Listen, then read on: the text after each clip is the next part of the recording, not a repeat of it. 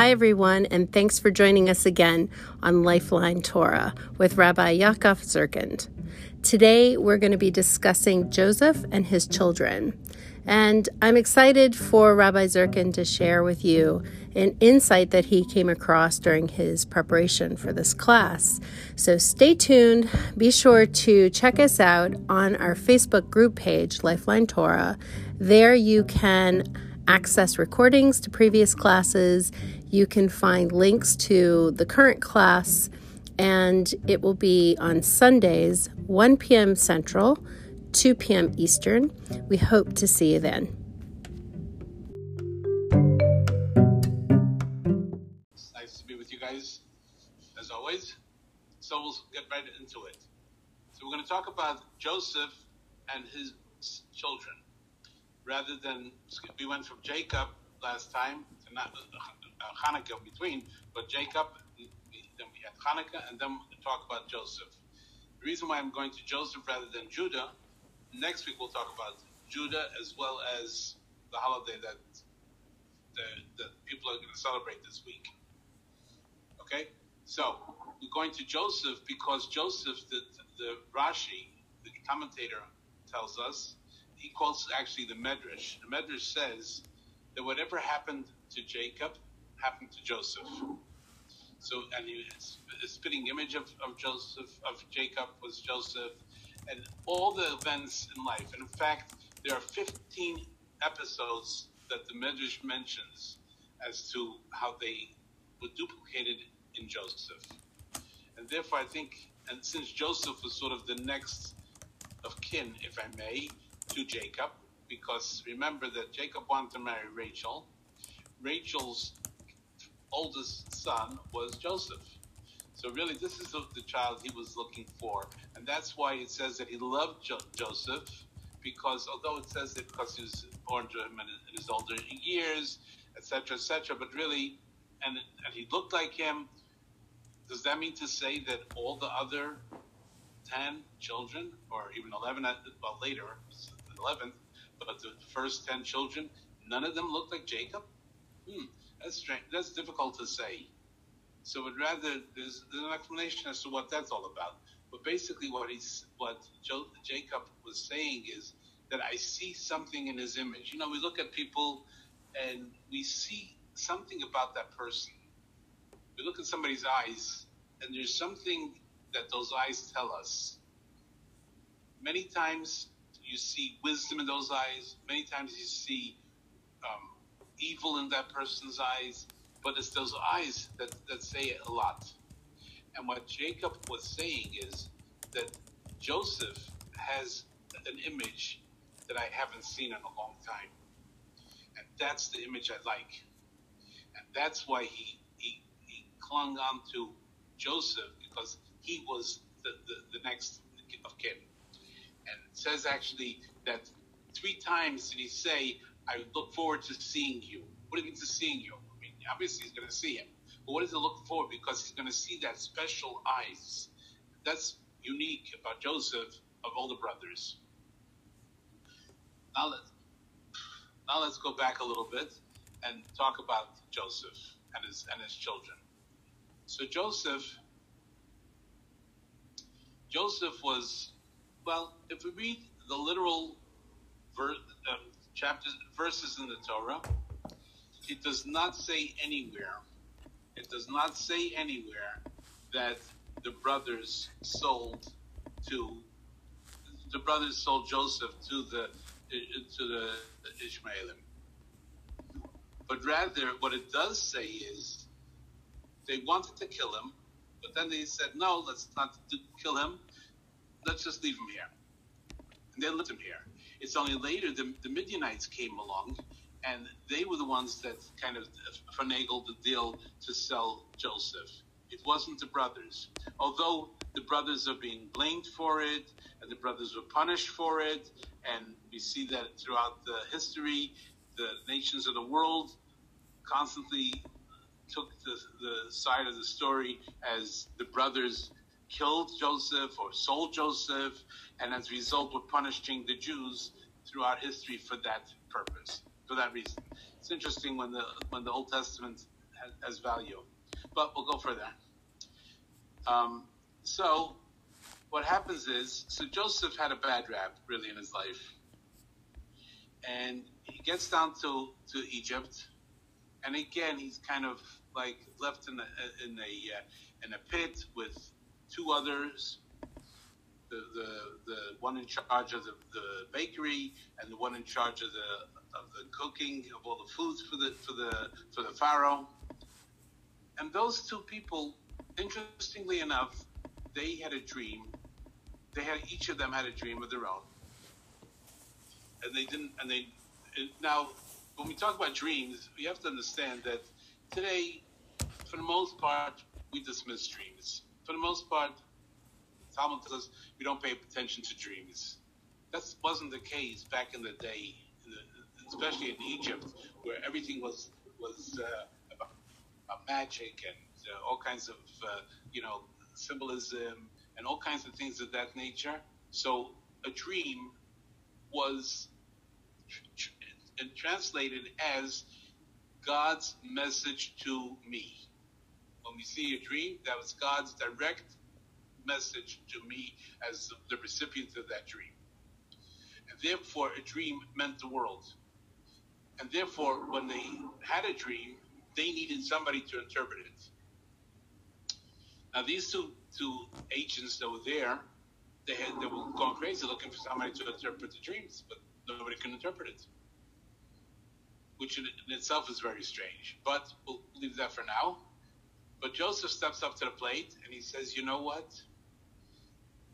Really, the interpretations of dreams belong to God." Okay. Now, if they belong to God, so he says, "Why don't you tell me the dream?" which is a little haughty, if you if I may, on Joseph's part. What is he saying? That I'm a god? Well, whether it is or it isn't, that's not the point. But nonetheless, this is what he tells them. And what do they do? Each of them tells them the dream. So the first one tells them the dream. That was the, the one in charge of the the the one the baker tells them his dream. And Joseph interprets it in a favorable way tells him that three days is Pharaoh's birthday, he's going to make a big feast, and yada yada yada, etc. And it's going to come out perfectly well for this individual. Now, the other fellow, the one in charge of the beverages, the drinks, he he too had a dream, and he was skeptical. But he called, he figures, look, it sounded good what Joseph said to this guy. So I, why don't I try my luck too? And he tells Joseph, you know, I too had a dream. And Joseph hears his dream and he interprets it, but it wasn't very favorable, actually. And as Joseph predicted, that's exactly what happened. This one was spared his life, and another one was killed.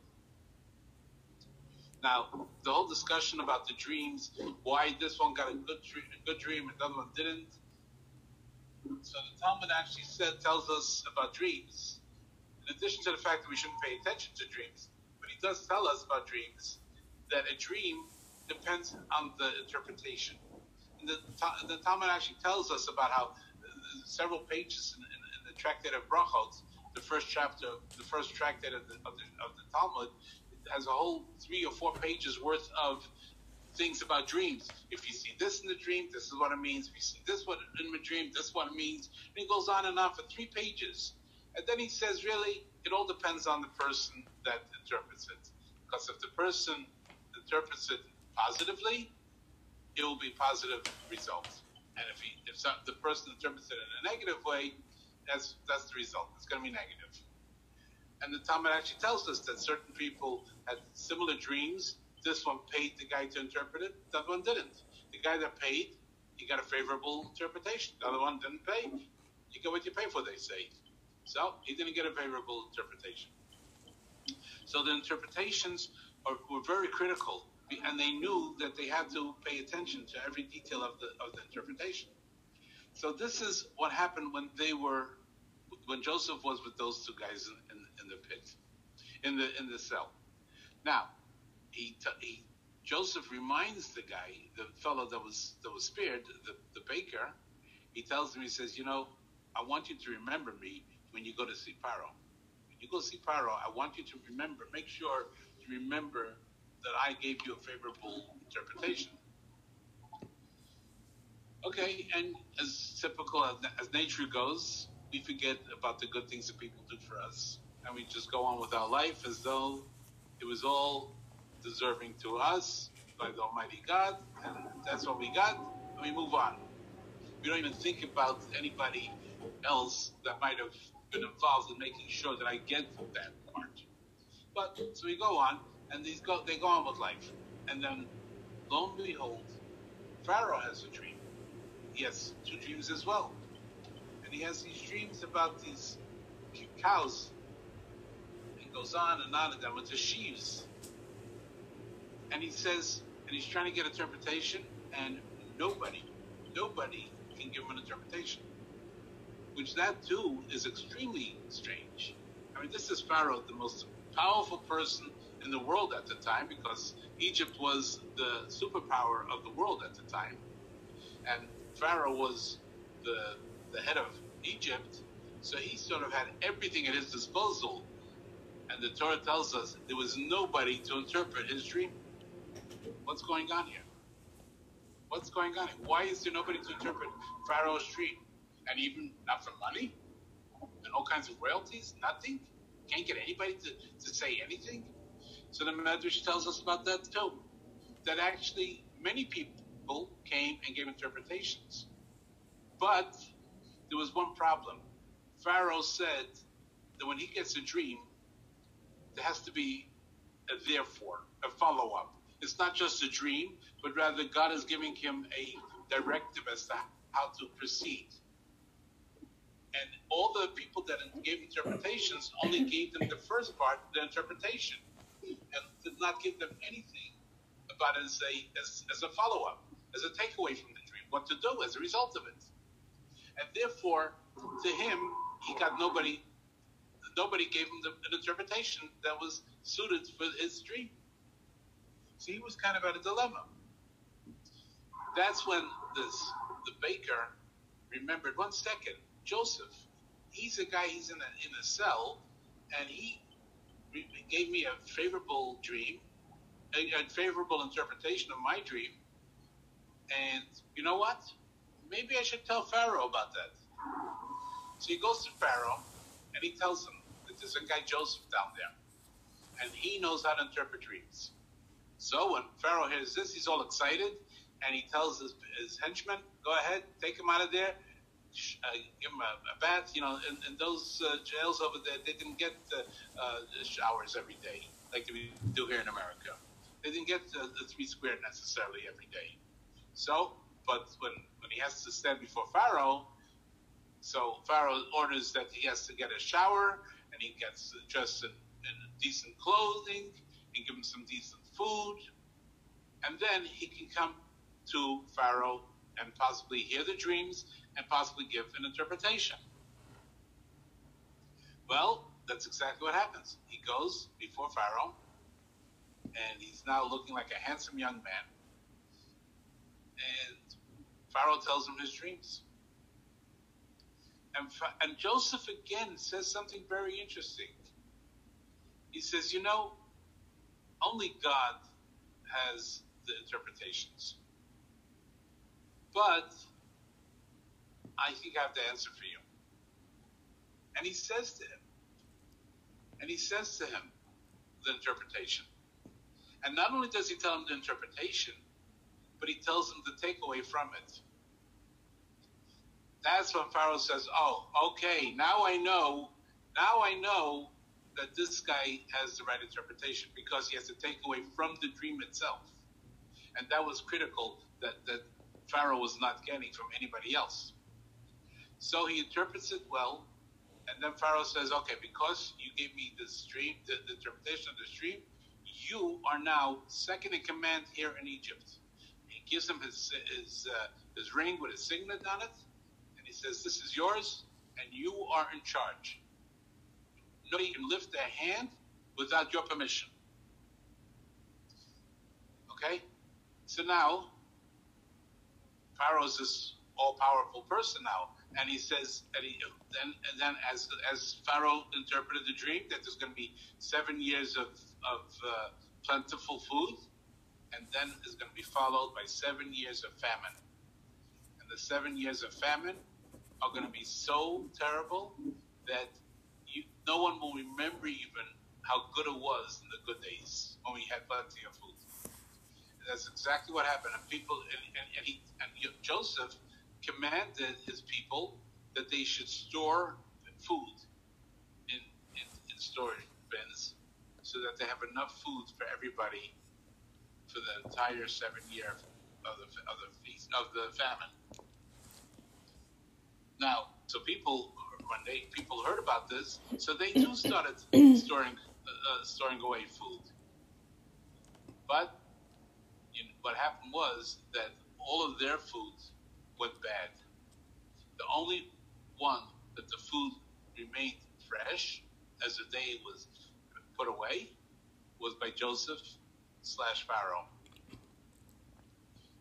And that was because God was looking over this, this whole program. And he had to direct everything to go be funneled through Joseph. There's no, you know, there's no cessationists, there's no nothing. You all have to follow Joseph because Joseph is in command, which in itself is very, very unusual. Usually we don't find in throughout our our scriptures that we have a, a leading Jew, if I may, that he's in control of everything in the world. For all intents and purposes, Joseph was that man. He literally was in charge of everything. And nobody could do anything without him. Yeah, we had all kinds of advisors throughout history. Even to this day, all those people that say we don't want to have a Jew in our administration, and guess what? Who do they pick for their uh, top advisors? Happen to be Jewish. I wonder why. But anyway, we'll leave that alone for now. Okay, so, but the Jews were never kind of in the in, in top in the top ranks. They were all kind of the, behind the scenes. But here Joseph was in the front lines. He everybody had to come to Joseph, and he, whatever he he said, they had to follow. So fast forward, he's there and he's uh, living as in royalty over there. Now you can imagine he's at, at some level he's kind of depressed, if I may say that. Why? He hasn't seen his father in these 22 years. He hasn't seen his brothers. He hasn't seen anybody of his family. He's here all alone all alone in a, in a, in a foreign world, in a world of all evil, known as the, the, the superpower. And, and, typically, the superpower follows all kinds of, of uh, nasty, evil, derogatory things for a, for an observant Jew or for any person that's following or wants to follow the ways of Hashem. So it becomes challenging when they're in such an environment. So let's say a person lives in Times Square. So okay, so we know that Times Square is not a place for uh, for a, a good um, God-fearing person to be able to thrive over there because of all the negative that's over there. Similarly, that was what Egypt was like, and probably even ten times more than than than Times Square. And here, Joseph, he had to maintain that Jewish relationship, that connection with Hashem, at a level that's unfathomable for any one of us. Unfathomable. You know, he has to put up a show for, for the pharaohs and for the for the nations of the world that he's just an ordinary um, Joe, pun intended. But at the same time, inside internally, he had to be this God-fearing Jew. Then he gets married. He gets married to Asnas. He marries Asnas, and then he has a child. So the first child he names Menashe. Now, the Torah tells us why did he call him Menashe? Because the word Menashe, like I told you, we we use translations of words as different things. So the word Menashe has the word in it Nashani, meaning when he says that God made me forget my father's house and everything where I get my heritage. That's what Menashe represents. The fact that he has his own children, his own child, and now he doesn't have to look back at his parents or his, children, or his siblings. Nothing. I have my own new prodigy, progeny. Then he has another child. He names this child Ephraim. And the meaning of this, the Torah tells us, is because Hashem made me fruitful in the land, in a foreign land. Now, one second. Let's think about these names for a moment. Both of these names would not be appropriate for Joseph. If he's in a, in a, in a desperate situation, he's in a situation where he, he's, he's kind of uh, desolate and isolated from his family, why am I bringing in a name that constantly reminds me of how how isolated I am? And why would I want to have such such such children that have constantly have to be remembered of all of these negativities that has happened to Joseph to, to, to get to this point? And this is a this is a question that many people ask. Many commentators ask this question. Why would he name such names? You know, you want to give him a name, give him a name that has nothing to do with that, or something that that uh, that represents a future positivity. Interestingly enough, we find Menashe and Ephraim later in history. So Ephraim represents, if we remember our scriptures well, Ephraim represents the household of Israel as opposed to the household of Judah, which all they do is bad things in the eyes of Hashem, of the Lord. Constantly God says, When are you going to come back, Ephraim? My dear child, Ephraim. You know, because he sees he's put in, in this um, physical world and he's failing on a regular basis. That's Ephraim. Menashe. Let's look at Menashe. One of our worst kings of Judah was Manasseh. Now, Achaz was the worst. The Talmud tells us why was Achaz the worst? Because although he brought idols in the temple, just as Manasseh did, but Achaz never repented, never did tshuva for what he did. Manasseh at least did tshuva, but Achaz never did tshuva. So these are the two names that Joseph named his two children, Menashe and Ephraim. Now I'm going to say something which is a little unusual. Well, I guess not for me, but and that is in the Haftorah that we read last week, this just yesterday. We read how King Solomon, which was the wisest king of all of all people, wisest person of all people, was befronted with a case with the two mothers and the and, and the child and the child that died versus the child that was alive. I'm sure you, all of you remember the story where King Solomon here's the case of both stories. Here's both stories. And what does King Solomon say? He says, let's take a sword and cut the baby in half, and we'll give each one half. And immediately, the mother of the child yelled, Stop! No, we're not cutting this child. You know what? Let this child live. You know what? If it's hers, let her keep it, but do not cut the child. The child that's dead is dead. I can't. We can't revive him. But the child that's alive, why should he be killed? Immediately, immediately, King Solomon, she's the mother of the child. And when he said that, everybody recognized how wise King Solomon was. Everybody. Now, we read this Parsha, we read this Haftorah, and we always read it the same week that we read the story of Miketz, of Joseph and the two children that he had born. Now, sometimes we don't because it's Hanukkah, Shabbos Hanukkah. But what, but nonetheless, it is the Haftorah for this parsha of Miketz, which has the story of the of, of Jacob, of Joseph, and these two children, Ephraim and Manasseh.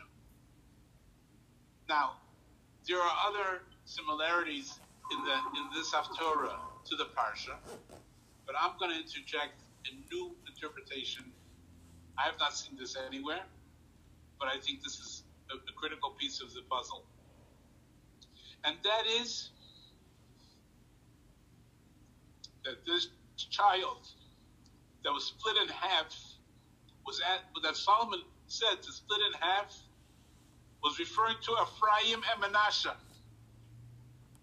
that this child of Joseph, these children of Joseph, are going to be split into two different arch enemies. You have the Ephraim representing the, the children of, of the kingdom of Israel, and Manasseh representing the kingdom of Judah. And he wanted them both to be cut because of what he saw is going to come of them. Manasseh is going to bring idols in the temple, and Ephraim because he's going to stray from the ways of Hashem. And that's why he said, let's cut it in half. Nothing in Torah is random. Every detail of Torah has a connection with the, the portion of the week that we read, and as well with the, with the connection with what's going on. And that's why I say that this splitting of the child was not a random situation. Because I'm sure King Solomon had more ways to get to the bottom of it without having to make such a threat. Why would King Solomon make such a such a blatant threat? We should kill his child. I mean, a, a rabbi that says to somebody, "I want you to kill that child," you know what they do with that rabbi? They kick him out of the job. He's no more rabbi. And yet here, everybody looks at Solomon. He's a, a great uh, sage because he came up with this great novel idea: cut the child in half. That's what I'm saying. It wasn't random that he chose that as, as his answer, but rather it has to do with Ephraim and Manasseh. And this is what we have to deal with. That, like we said, that everything that we read and everything that we hear has a relevance to us, and we have to take a lesson how to serve Hashem. So let's look at the story and let's see what, what kind of lesson we can take from this. So when we look at the story, and we and, and then go back to the names, why did Joseph? That was a, a question I asked earlier. Why did Joseph name these children these names? Well, the reason is because, as it says in Deuteronomy, we must always remember the path that we took. The, the whole the journey that we took is, is important to recognize whether it's good or in our perception or bad in our perception. Nonetheless, this is who and how we became who we are today.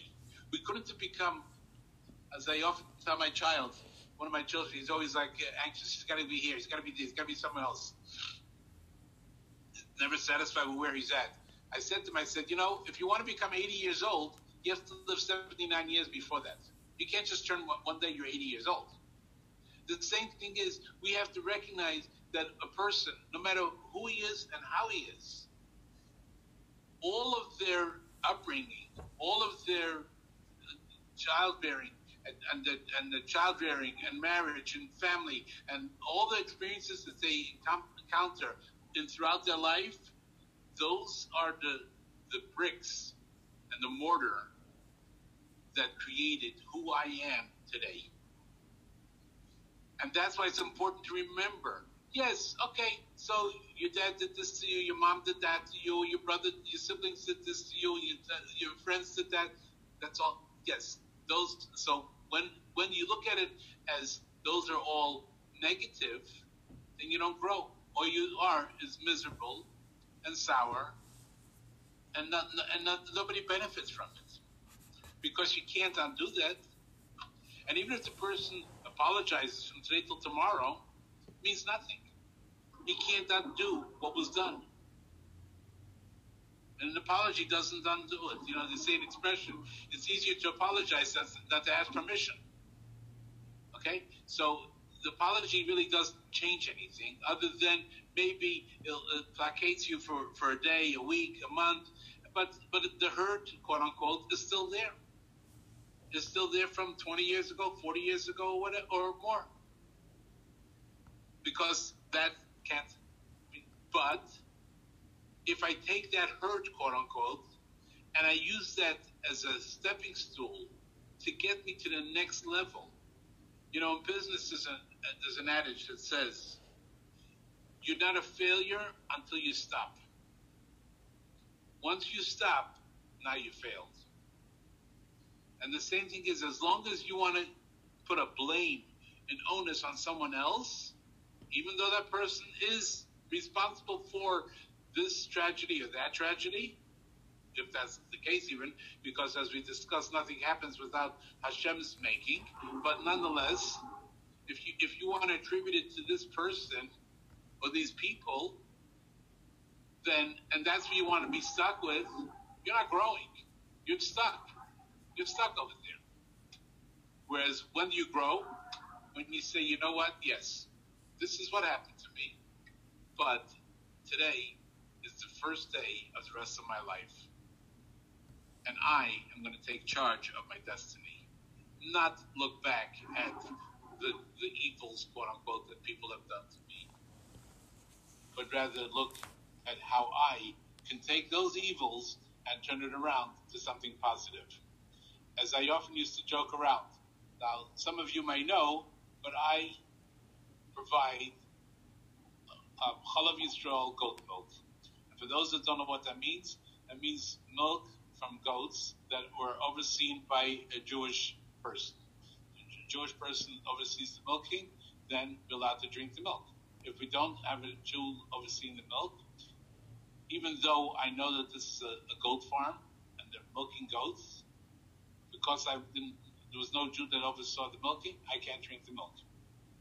So I used to joke around and I used to say, I can take non kosher goat milk and make it kosher goat milk. And people look at me like I have four heads. How do you do that? well, I used to raise goats. So I used to take the non kosher goat milk and feed it to the baby goats as a supplement for their mother's milk. And now, when she gets older, she's going to produce kosher milk. So I can take non kosher milk and make it kosher milk. Not too many people could do that no, that's a good okay. trick.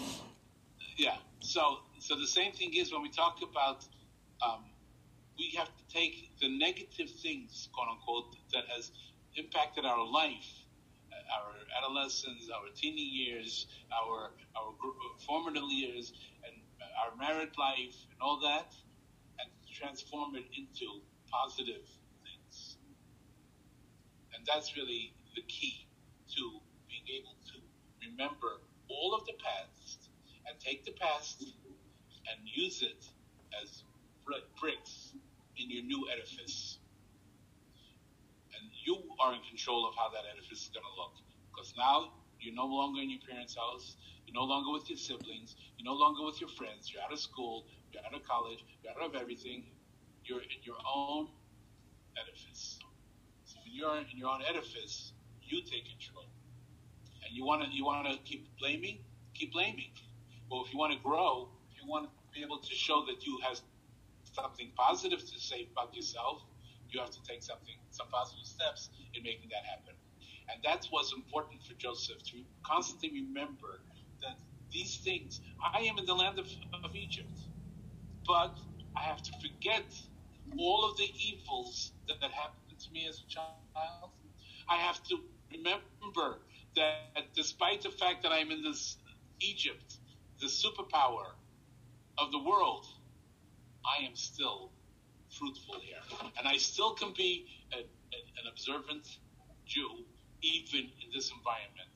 And it's a constant, a constant reminder. And I heard once a story, a very interesting story, about a person that wasn't religious and he got some tattoos on, on his hand. And one of the places he put a tattoo was on his bicep, on his left bicep. And, uh, and the tattoo that he put there was a picture of a pretty young lady. Pretty lady. Okay? Then, as he's getting older and becoming religious, and now he has to start putting on tefillin on his left arm, on his bicep.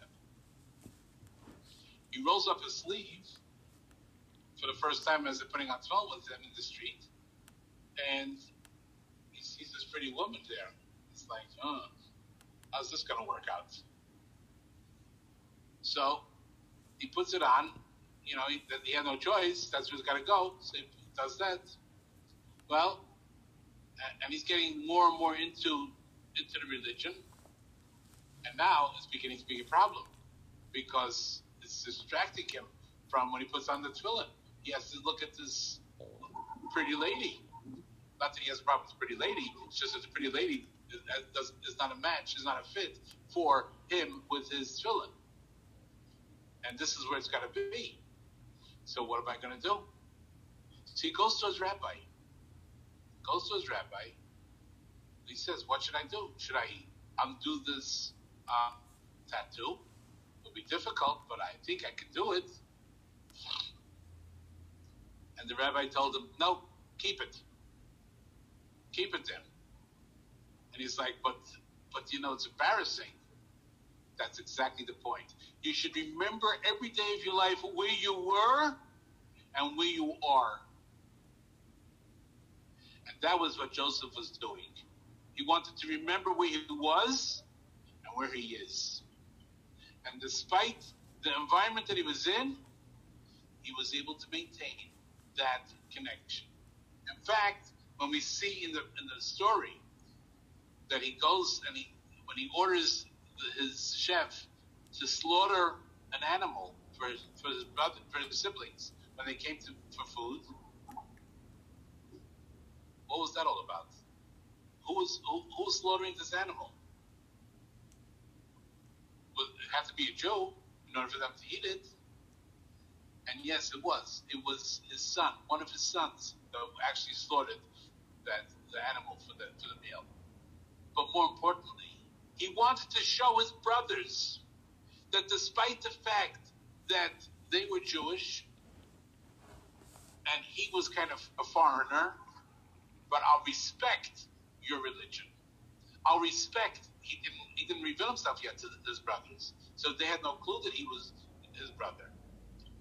But out of respect to his brothers, he never showed an ounce of disrespect for his siblings.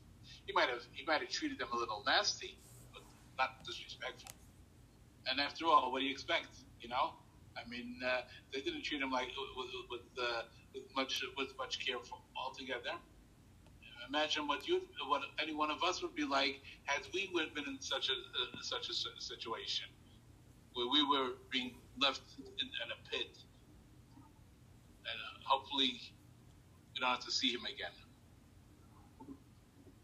But this is what we take the, the takeaway that every one of us, we all have, we all have some kind of negativity toward somebody or something that somebody did something wrong to us at some point in our life, we have to remember that those are tools for us to grow with. Hashem does not give us a challenge that we cannot overcome. And He makes sure that the remedy is there before the illness. So when, when He's already giving me this challenge, the remedy is already there for it. And I can't say, well, I can't handle this. I can't handle this. But rather, no. Hashem gave it to me. It's because I can handle it. Yeah, that doesn't mean that it's not going to be difficult, but I can handle it. Look, when, the, when, when we have snow to shovel, even though it might be four inches, eight inches, 10 inches, 12 inches, 20 inches, does anybody say, I'm not going to shovel the snow? I'm just going to leave it alone because I don't have the time or energy to do it? Or are they going to, if they can't, they'll hire somebody to do it? They won't just leave it there unless they're going to stay locked up in the house. Well, now we're going into another lockdown kind of thing. So I guess, okay, you don't have to go outside anyway. So it doesn't matter. Leave the snow there. but then again, if somebody falls and trips on my property, I'll be responsible for that. So I will make it my business to clean up that snow. And there's no such thing as I can't. It's too much. It's too difficult. But rather, we, we take the initiative and we do what we have to. And only then can we merit to be like a Joseph. Because when, when Joseph did what he did, he was confronted with many challenges, as I said.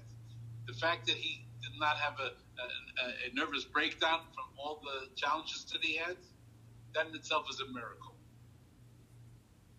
I mean, all the difficulties he had to, uh, all the hoops he had to jump to get to where he was, it's, it's unreal. I don't wish it on my worst enemies. But yet, he came out strong. He was the Joseph. He was the second in command. And every one of us can be the same Joseph. But we have to be able to recognize that a challenge is nothing more than an opportunity for us to connect with Hashem. That's my story for today. Such a good one. That's excellent on many levels. Does anyone have a question or a comment? Please share if you do.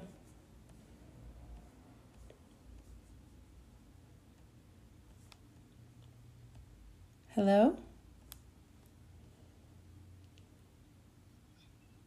I guess nobody has any comments. Maybe that maybe we're all speechless.